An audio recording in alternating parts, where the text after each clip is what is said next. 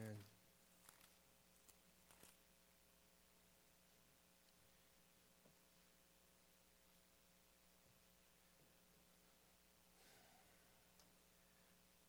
Well, he was betrayed by one close to him, one that he loved for silver, given into the hands of wicked men. These men mocked him and ridiculed him and hated him. Ultimately, he chose death. God used his death to bring justice. I'm talking, of course, about Samson. And the time period of the judges illustrates for us that though the old covenant people of God were outside of Egypt, they stood in desperate need of one greater than the judges, one greater than Samson, to truly free them. Turn in your Bibles to Exodus 6. Now, I'm not going to have time to develop this point, but I want, in light of what we did tonight, I want to make a quick point. Exodus 6 is before the institution of the Passover. But one of the things that the Passover did, there's many things that the Passover pointed to, of course, but one of the things that the Passover did is when you're eating, it only happened one time in Egypt. So the rest of the time you're having the Passover, when you're, when you're eating the Passover and the children are wondering what's going on, well, one of the things that the head of the family would remind the family is hey, we're eating this as a reminder that we're not in Egypt anymore. We're not under bondage anymore. Course, the Passover and the Lord's Supper are not the same, but the Passover points us towards Christ, our ultimate Passover lamb. And as we partake of the Lord's Supper tonight, we're being reminded of that. We're not, as it were, in Egypt anymore. We're not under bondage anymore. Why? Because God's power delivers from slavery. That is tonight's sermon. Well, we'll do what we did last night. I feel like you responded well to that, and I ask you to stand as we read Exodus chapter 6, verses 6, 7, and 8. Say therefore to the people of Israel, I am Yahweh. I am the Lord. And I will bring you out from under the burdens of the, Egypt, uh, the Egyptians, and I will deliver you from slavery to them. And I will redeem you with an outstretched arm and with great acts of judgment. I will take you to be my people, and I will be your God, and you shall know that I am Yahweh your God, who has brought you out from under the burdens of the Egyptians. I will bring you into the land that I swore to give Abraham, to Isaac, and to Jacob. I will give it to you for a possession. I am Yahweh. I am the Lord. Father, we pray that you would help us to understand this text tonight. We pray, as, as the, text before me on this pulpit says, that we would see Jesus tonight.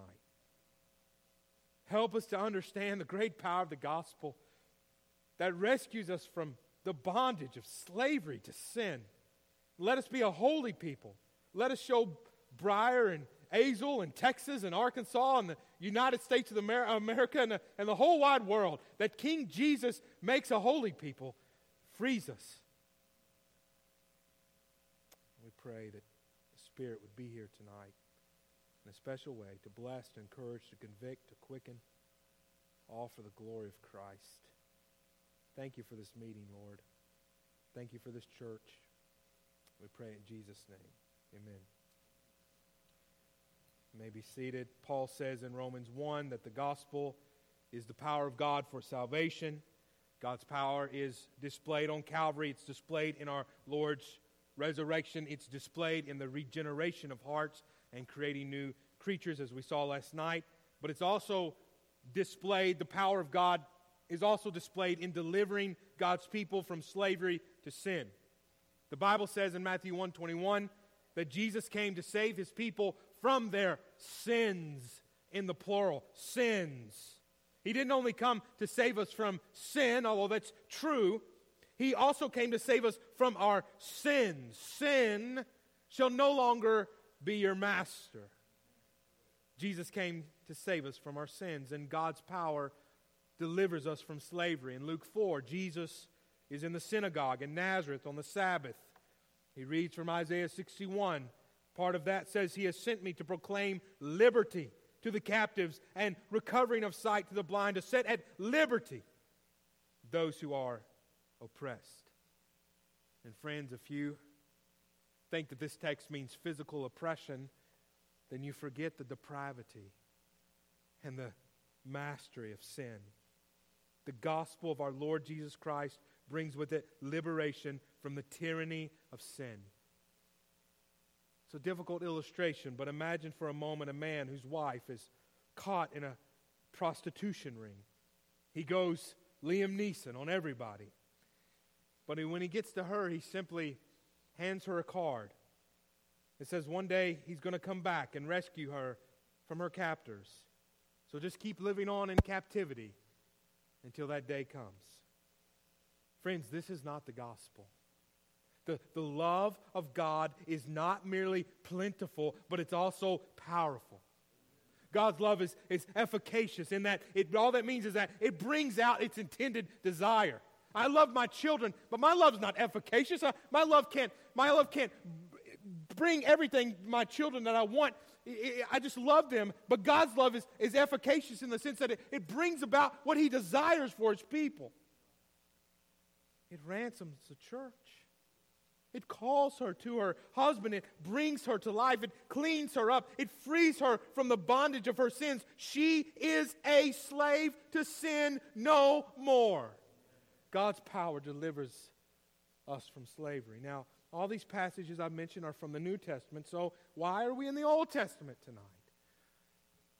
Well, it's not my conference, and Brother Randall assigned this passage. But really, our passage tonight, you need to understand this. I need to make this very, very clear. We'll talk more if we need to in the Q&A, but this is a real historical event. This is not allegory. It's not a, not a parable. What we're reading tonight is historical narrative. Yet, the Bible itself tells us in 1 Corinthians 10 11, for example, now these things happened to them, that is Israel, as an example. But they were written down for our instruction, on whom the end of the ages has come. So that is, I agree with Joel Beeke, who says this God has recorded Israel's history for our learning, admonition, and encouragement. What we see in Israel's history, and particularly here in this Exodus narrative, is not only real history, but also it is real history. But it is also a picture of the greater redemption that we have in Christ. Well, what God has done physically with Israel serves as a type of what God has done spiritually for us in Christ. Let's reread this passage. Say, therefore, verse 6 to the people of Israel I am the Lord, and I will bring you out from under the burdens of the Egyptians, and I will deliver you from slavery to them, and I will redeem you with an outstretched arm and with great acts of judgment. I will take you to be my people, and I will be your God. And you shall know that I am the Lord your God who has brought you out from under the burdens of the Egyptians. I will bring you into the land that I swore to give to Abraham, to Isaac, and to Jacob. I will give it to you for a possession. I am the Lord. This text is so rich, so applicable to Christians today. It's a shame that men like Andy Stanley in our day tell us we need to unhitch from the Old Testament. He's not reading his Bible rightly. And so I hope to show you why tonight. First, let's consider the reality of slavery. Number one, the reality of slavery. So, verse 6 says, Say therefore to the people of Israel, I am the Lord, and I will bring you out from under the burdens of the Egyptians, and I will deliver you from slavery to them, and I will redeem you with an outstretched arm and with great acts of judgment. Slavery here for the, for the Israelites, it was not imagined. They weren't just like, I feel like I'm in slavery. No, they were enslaved. It was real, and the Bible says that they were under the burdens of the Egyptians. Slavery is a real burden. In the New Testament, Jesus says in John 8 34, Truly, truly, I say to you, everyone who practices sin is a slave to sin. The Israelites were under the burden of the Egyptians, but they failed to fully understand that they were also under the burdens of their own sins. Mankind, fallen in Adam and apart from Christ, remains under the burden of and in slavery to sin. Sin is a burden for at least four reasons. I'll mention those. One, it's a burden because it's an attack on the glory of God. Sin seeks to take from God all that is rightly His His worship, His loyalty, His rightful rule. This is why all creation right now, Paul says, is groaning because sin is an affront to the glory of God and things are not the way they're supposed to be. Secondly, it's a burden because it's a destruction to society. It's destructive to society. Sin destroys nations and cultures. It seeks to turn God's good order on its head. It only leaves in its wake death and destruction. Look at our society today. Thirdly, it brings about personal misery. It's an affront to the glory of God. It's, it's destructive to society. Sin is a burden, thirdly, because it brings about personal misery. As the late R.G. Lee said, sin will take you farther than you want to go, keep you longer than you want to stay, and cost you more than you want to pay. Fourthly, sin is a burden because it requires justice. Believe it was A.W. Pink that said something along the lines of now listen carefully here sin cannot be forgiven. What he meant was it cannot be forgiven in the sense that it must either be atoned for or punished for eternity in hell. There is no just, okay, no big deal anymore. It, it requires justice. But as we discussed last night, the reality of our depravity is that we are sinners by nature and by choice. And so sin's mastery over us manifests itself practically kind of like the Stockholm Syndrome. In other words, we're infatuated with our captor. We're slaves to sin, but we're also in love with it. This is the case of every unregenerate person. They love the darkness more than light. This is the reality of slavery. Secondly, let's discuss rescue from slavery. So, again, our text I want you to just notice, and, and sometimes I, I just, the ESV says Lord, but you probably know Lord in all caps. It's the divine name, the covenant name, Yahweh, or some translate it as Jehovah. But this is so God centered. Listen to the passage again. Say therefore to the people of Israel, I am the Lord, and I will bring you out from under the burdens of the Egyptians. And I, right, right, this is monergistic, right? I will deliver you from slavery to them. I and I will redeem you with an outstretched arm and with great acts of judgment. I will take you to be my people, and I will be your God. You shall know that I am the Lord your God, who has brought you out from under the burdens of the Egyptians. I will bring you into the land that I swore to give Abraham, to Isaac, and to Jacob. I will give it to you for a possession. I am the Lord.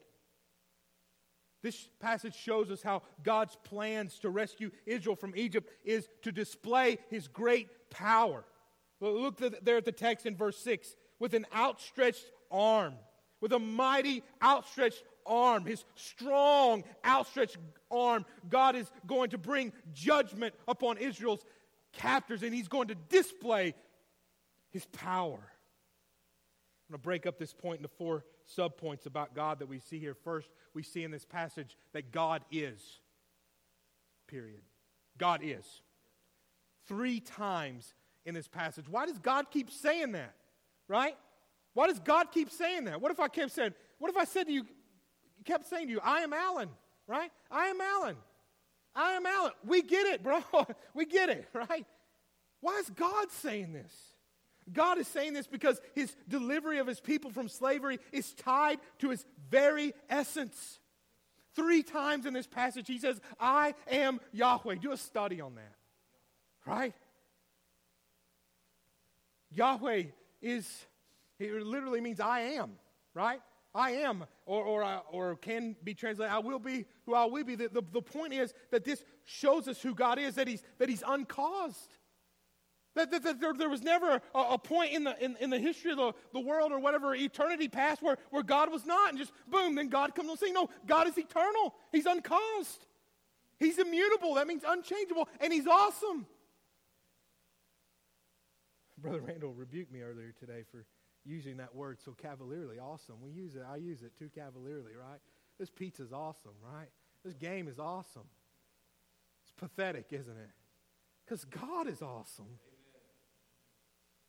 You don't obtain true freedom, God is showing us here, by running from the Lord. That's what our society thinks. But by running to Him and trusting Him. We could spend sermons just on God's name here, but understand that God is, period, and who God is has a direct bearing upon what He does, and it has a direct bearing on why and how we are rescued from slavery. More on that in a minute. Secondly, God is one. Two, God speaks. Verse 6 says, Say, therefore, to the people of Israel. God speaks. God is a speaking God. And God desires that His word would be communicated. And it is a glorious thing tonight that God reveals Himself and His ways and what He desires of us in His word, in His speech. Certainly, God is not audibly speaking as He has audibly spoke there in, um, in this passage. But if someone asks me, does God still speak today? What ought we to say? Yes. Yes, he speaks. How does he speak? He speaks to us in his word. He's a speaking God, and he reveals to us who he is and what he's done in his word. Third, God promises. Philip Graham Ryken notes, and any of us could have picked this up, but there are seven I will statements here. Did you count them? I will bring you out from under the burden of the Egyptians. I will deliver you from slavery to them. I will redeem you with an outstretched arm, with great acts of judgment. I will take you to be my people. I will be your God. I will bring you into the land, verse 8, that I swore to give Abraham, to Isaac, and to Jacob. I will give it to you for a possession. God promises. A couple things you could take away from this. First, what God promises to do, He will do these promises are more sure than tomorrow's sunrise because his promises are tied to his essence. Can God do? I trick my children. If you know me a little bit, I, you kind of know I've got a, a funny side. So I, I've, now my kids know this one now. But I play with my kids sometimes. And say, "Can God do anything?" Yes, Daddy. God can do any, anything. Nope. He cannot lie. He cannot act contrary to his nature. And so his promises are sure. He will do what he says. The other thing to consider here is that these promises are covenantal language. Verse 7, look at there. I will take you to be my people, and I will be your God, and you shall know that I am the Lord, your God, who has brought you out from under the burden of the Egyptians. So there's more that's going on here than just not having to work anymore, right? Not having to work for the Egyptians anymore. God is, God speaks, God promises. Fourthly, here, God acts. Now, here I want to explore three of the words that God uses in his promises. So, look at verse 6. Say, therefore, to the people Israel, I am the Lord, and I will bring you out from under the burdens of the Egyptians, and I will deliver you from slavery to them, and I will redeem you with an outstretched arm and with great acts of judgment. So, here's how God acts. One, he's going to bring them out. God is going to bring out Israel from under the burdens of, of Egyptian slavery and into his own care. That's how he acts. Secondly, he's going to deliver. He's going to deliver them. John Mackay notes that Natsal, that's the Hebrew word here, conveys the idea of snatching away from the grasp of another person or a situation of peril by exercising superior power. In this case, the Israelites will be given relief from the bondage of the slavery that had been imposed on them by the Egyptians. Illustration you see two children. You see the older brother and the younger brother. And the younger brother thinks that he's going to play with the older brother's toy. You know, the older brother walks over, and because he's bigger and he's stronger, he snatches it out of his hand. And because God is bigger and stronger and holier and good and righteous, he's fixing to snatch Israel out of the hands of the Egyptians. Thirdly, He'll bring them out, he'll deliver them. Thirdly, he acts, he's going to redeem them. He's going to redeem them. I will redeem you with an outstretched arm and with great acts of judgment. That is ga'al, this Hebrew word that you may know from Ruth. Over and over it's mentioned. Boaz there is the kinsman redeemer. Here it's the idea of God claiming ownership over Israel, his firstborn son. Pharaoh does not own Israel, God does. And God will redeem them. So, in these three words, God is acting by displaying his power over the Egyptians. You, you, you don't bring out Israel and deliver Israel and redeem Israel. Look at Egypt. Historically, we might say this is one of the most powerful nations on earth during this time period. So you don't bring Israel out and deliver them and redeem them without a display of sovereign power. And this is what God does by his mighty outstretched arm and by a sovereign grace. Of course, all of this points us, doesn't it? Can you not, like, taste this already? Like, all of this points us to the greater redemption we have in Christ and in all the ways that God has rescued Israel from slavery, He has rescued us from the slavery and tyranny of sin. How has He done this? He's brought us out, He's delivered us, He's redeemed us. At the text says, I will redeem you with an outstretched arm, and then look, with great acts of judgment. There's judgment in the new covenant as well. Because in the old covenant, God brought judgment upon Egypt. And through the judgment upon Egypt, God delivered his people. In the new covenant, God has brought judgment upon Christ and delivered his people. This is what we covered last night, but just a quick refresher Galatians 3:13. Christ redeemed us from the curse of the law by becoming a curse for us. For it is written, Cursed is everyone who is hanged on a tree. Listen, you might say in Exodus, because it's what the text says, you might say here in Exodus that God redeemed his people, delivered his people with a mighty outstretched arm. But on Calvary, God delivered his people with outstretched arms. God ultimately brought Israel out of Egypt with the final plague and the blood of the Lamb. And in the new covenant, Paul tells us in Ephesians 1 7, which we read, in him we have redemption through his blood, the forgiveness of our trespasses according to the riches of his grace. God brought the curses upon Egypt for their failures to love and honor and worship and obey God. And with that judgment, Israel is set free.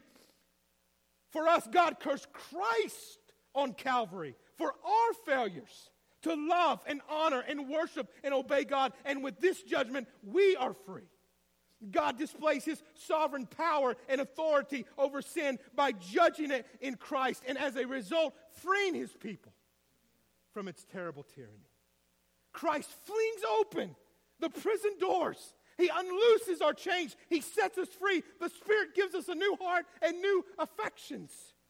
The power of the triune God in the gospel delivers his people from slavery to sin. And so there's never a time, if you're a believer, there's never a time that you sin that you say, I had to do that. No, you're free. We really are free. Listen, you don't have to click on that link. You don't have to click on it. You don't have to snap at your children.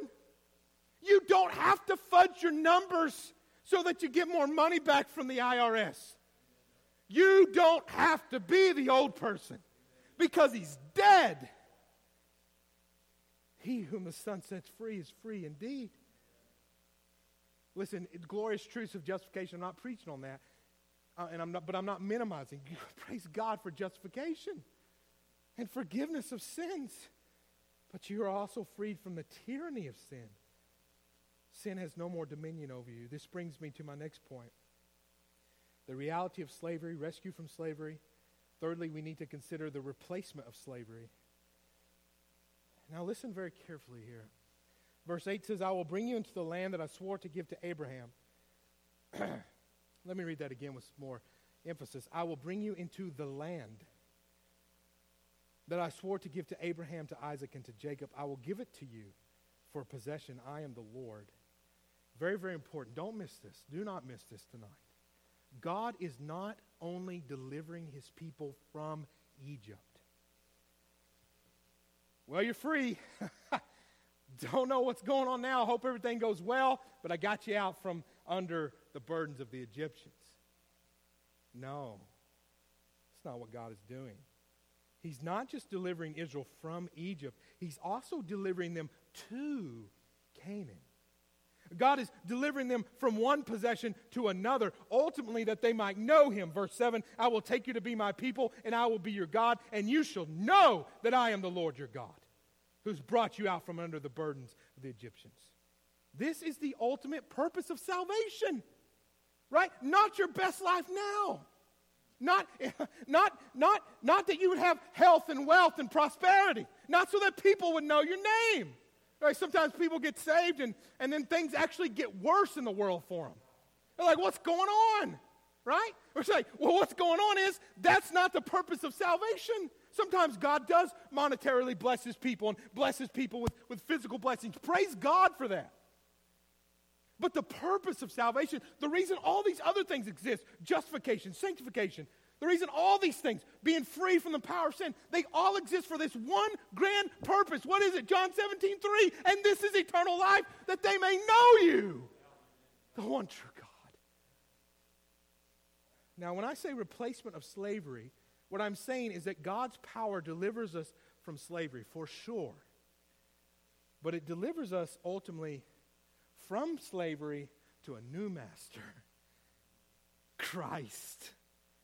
To make this point, we're going to flip over real quick to Romans 6, just real quick. I'm going to read it. I can't preach this message without reading Paul's position here from Romans 6. I should have had it marked. Maybe I do have it marked. Nope, that's Ephesians. Okay. Nope, that's the text from last night. Here we go. I can get there. Romans 6. Listen, listen. Romans 6:15. What then? Are we to sin because we're not under the law, but under grace? By no means. Do you not know that if you present yourselves to anyone as obedient slaves, you're slaves to the one whom you obey, either of sin, which leads to death, or of obedience, which leads to righteousness? But thanks be to God that you were once slaves of you who are once slaves of sin have become obedient from the heart to the standard of teaching to which you were committed and having been set free from sin, have become slaves of righteousness. I'm speaking in human terms because of your natural limitations. For just as you once presented your members as slaves to impurity and to lawlessness, leading to more lawlessness, so now present your members as slaves to righteousness, leading to sanctification. For when you were slaves of sin, you were free in regard to righteousness. But what fruit were you getting at that time from the things of which you are now ashamed? For the end of those things is death. But now that you have been set free from sin and have become slaves of God, the fruit you get leads to sanctification and its end, eternal life. For the wages of sin is death. But the free gift of God is eternal life in Christ Jesus our Lord. Okay, turn back to Exodus, but the point is here everybody's a slave. You are either tonight a slave of sin or you are a slave of Christ and there is no other kind of person in this room. Slave of sin or slave of Christ. Christians were slaves of sin, now we're slaves of God. Oh, but what a good and holy and kind and wonderful master is Christ our Lord. Slavery to him is actually true freedom because Christ is the treasure, right? You don't come to Christ to get treasure. Christ is the treasure. And that's what we have in Him. God delivers us from something, our sin, in order to deliver us to something. Israel cannot have the promised land by staying in Egypt. You got to leave Egypt to get to Canaan. We're not freed from slavery for the sake of being freed from slavery.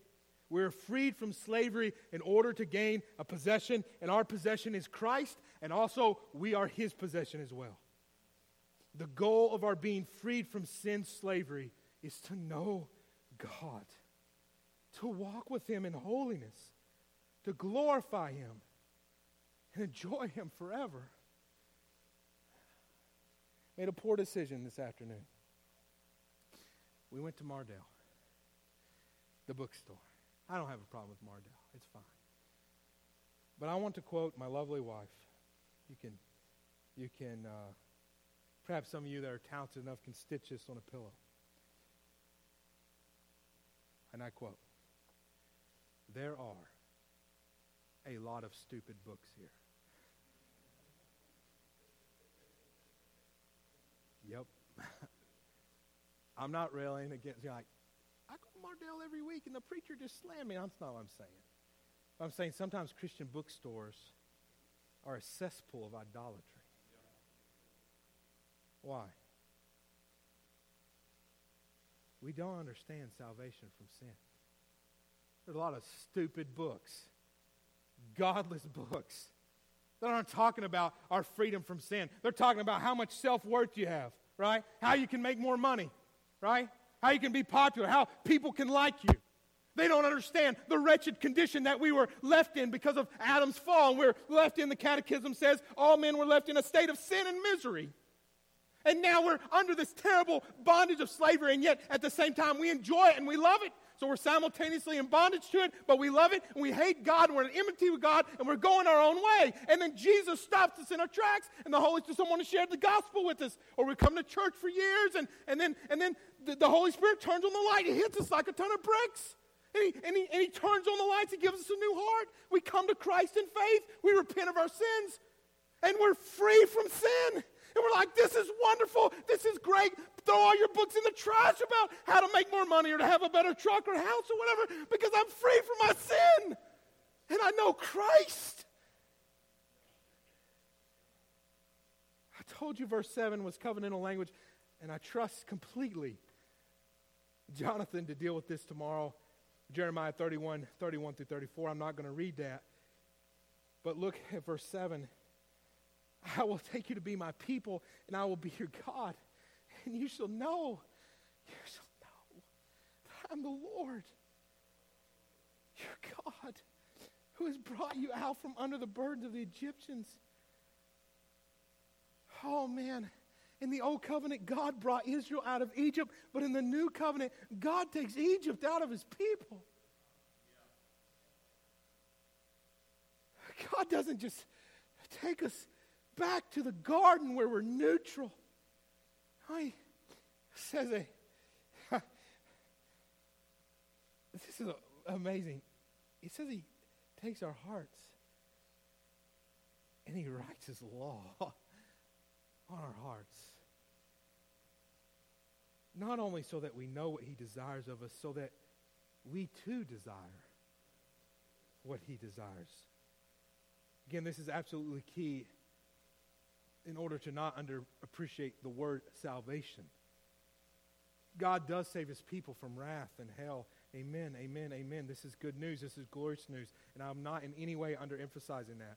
But salvation, what I'm saying is, goes even further than that.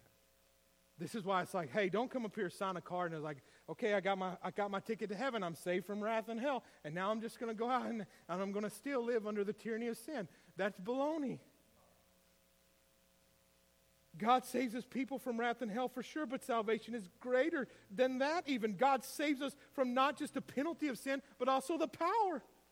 God bared his mighty right arm against the Egyptian and rescued his people from their clutches. But how much further has he gone in releasing his people from the clutches and captivity of sin? So you got passages all over the New Testament that say things like this Titus 2 11 through 14. For the grace of God has appeared, bringing salvation for all people, training us to renounce ungodliness and worldly passions, and to live self controlled, upright, and godly lives in the present age, waiting for our blessed hope, the appearing of the glory of our great God and Savior, Jesus Christ, who gave himself for us to redeem us from all lawlessness and to purify for himself a people for his own possession who are zealous for good works. If you say tonight that God only saved you from the penalty of sin, but not unto the zealousness of good works, you've cut the power of the gospel in half and you mock God. If you are here tonight and you say, I partake the Lord's Supper and I sing these songs and, and I read the Bible, and, but then at night nobody's looking, I go into my computer and I look at these degrading and horrific images. Listen, there is a serious chance you might not know God. God displays his sovereign power not just by delivering us from sin's penalty, but also his power. I'll quote a Methodist, Charles Wesley. Long my imprisoned spirit lay, fast bound in sin and nature's night. Thine eye diffused a quickening ray. I woke. The dungeon flamed with light. My chains fell off. My heart was free. I rose, went forth, and followed thee. God has brought us out of the prison of sin and He's set us upon the narrow path in order to follow Him. Now, what does this say about the professing Christian that says, This is just how I am? In my first church as a pastor, I had to confront this lady, and she was a terribly mean person. And I just said, Look, a lot of things that her, I'll call her Becky because her name was Becky. And so I say, Becky, why? You're, a lot of things you say is right, but you're just rude to people. That's just how I am. I'm an angry person. It's just how I am. I have a temper. God knows. I'm a homosexual. That's how I am. I just appreciate the beauty of women. That's how I am. I just have to provide for my family. I can't help but be unethical here. If you can't help but to sin, it sounds to me like you're still in prison. If, if, if it sounds like you're working the fields of Egypt while telling everybody that you're on the way to Canaan. If you're still happily serving sin, then Christ is not your master. And you're not saved. And righteous judgment awaits you. The gospel is more powerful than our modern easy believism, I assure you. The gospel doesn't just punch your ticket to heaven, it punches sin in the mouth. It, it deals the death blow to sin's tyranny over God's people by delivering them from sin and unto righteousness because Christ has won the victory. And Christ, Jesus says, Christ's sheep my sheep hear my voice and follow me. You're not in Egypt anymore. Right, quit living like an Egyptian. You're free. Fourthly, finally, resisting slavery. So God says in verse 8, I will bring you into the land that I swore to give to Abraham, to Isaac, and to Jacob. I will give it to you for a possession. I am the Lord. God did rescue his people from Egypt. you know the story. But from the moment of them leaving Egypt, it seemed like everything tried to bring them back into bondage. Pharaoh himself, if you know, chased them after Israel had left. They chased Israel to try to put them again under tyranny. Keep reading. Balaam advised the women of Moab to entice Israel to adultery. Achan was tempted by gold. The list goes on and on and on. Israel was constantly tempted to subject themselves back to a yoke of slavery. But here's the reality God did not rescue Israel from the Egyptians just so that they would be re enslaved to the Hittites or the Amorites. They were to trust Him and they were to do the necessary battles that He called them to do. Here's where I want to talk for a moment about the Christian doctrine of sanctification. Because the reality is, all true believers, hear me, will fight sin till our dying day. We will all fight sin till our dying day. Just when I think I've conquered it, then I'm going to snap at my wife out of nowhere, it seems. Where did that come from? I'm still dealing with sin. I'm still fighting sin. We fight sin. It's always crouching at the door, it's always waiting. It's waiting for you to get tired, it's waiting for you to get lazy, it's waiting for you to lose focus. The Hivites are over here, and the Moabites are over there, and Pharaoh is, is breathing down our necks, and there are giants in the land. But the doctrine of sanctification teaches us that our growth in the Lord is something that continues to happen over time. Hey, we aren't on Canaan shores yet. We're not in the glorified state yet. There still remains enemies that we must fight. But the gospel reminds us that the war has been won. So fight. Fight fight in faith. Pharaoh's army may be following you, but there is a God who has fought for you and is fighting for you and who goes before you and who calls you to trust him. And what does Romans 6:14 say that we read earlier? Sin will have no dominion over you. The Father's plan and the Son's propitiation, and the Spirit's power are also perfectly accomplished that sin really has been defeated. It's not your master. Last night, my exhortation to you was this live new. Tonight, my exhortation is simple. You probably, maybe you already guessed it. Live free. Live new, live free. Being free from the tyranny of sin doesn't mean we don't still fight. Of course we do.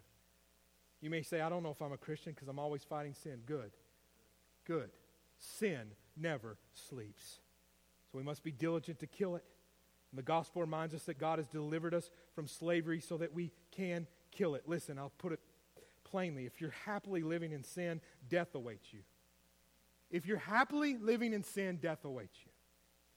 But if you are fighting sin, repenting of sin, and by the Spirit of God putting sin to death, you are a Christian. The Israelites who failed to believe God never inherited the promised land, but those who trusted Him did, even though they had to go through the battles.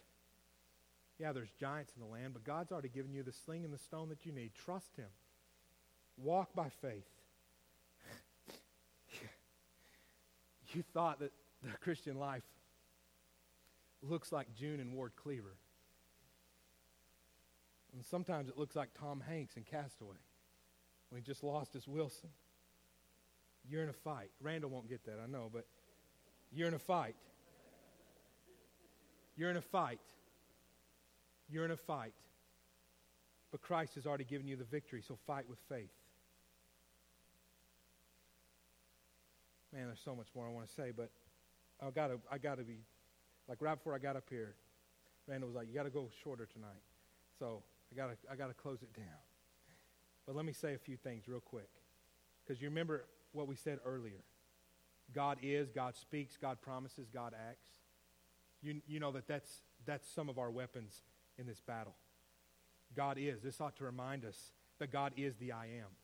He's eternal, He's unchangeable, He's holy. We ought to live in reverent fear of Him. We ought to fear God and nothing else. We, we ought to hate sin and not succumb to it because we fear God. God speaks. We ought to be in God's Word daily. We ought to be committed to the preaching of His Word and, and gathering with His saints and being devoted to the local church where we hear from God's Word together and seek to live out God's Word together. Because where God's Word is cherished, sin is not coddled, excused, or dismissed, but hated. We're talking about how do we fight sin? We remember that God is. We remember that God speaks. We remember that God promises. We ought to remember the precious promises of God, that God is for us in Christ. You don't understand the love that God has for you. We're united to Christ, the Spirit is within us. There's a crown of life waiting for us. Without holiness, no one will see the Lord. Keep fighting. Keep running. Lay aside every weight. Lay aside every every every sin and keep running and keep running. And when you see a brother or sister who's, who's down on the track and they're breathing hard, pick them up and help them. Don't kick them over and keep running. Help them. Help them. Go with them. Keep running and let's run together. Remember that God acts. Look to Jesus, the one who was crucified and resurrected for us. Our sins are atoned in him. We fight sin every day, and too often, if we're honest, we capitulate. But in those moments, repent. Repent. Knowing that when we confess our sins to God, He's faithful and just to forgive us our sins, for Christ has already paid the price. Every day, sin is crouching at the door, waiting on you to submit. Run from it. Listen, I'll just co- conclude tonight by saying this to you. Christian, is worth it. Resist. Don't go back. Don't look back. Run with endurance. Keep looking to Christ. It's, it's worth it. Don't quit. Don't succumb again to the tyranny of which Christ has freed you from. You're not in Egypt anymore. May God purge any Egypt remaining in you tonight. Kill it all. Christ is King. Live free.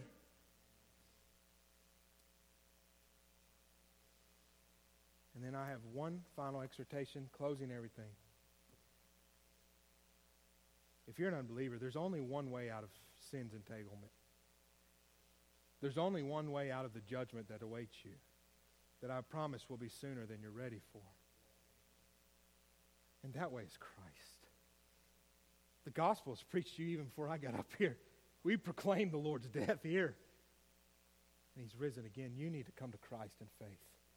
Oh, how foolish and wicked would you be to hear the gospel tonight and not bow the knee to Christ?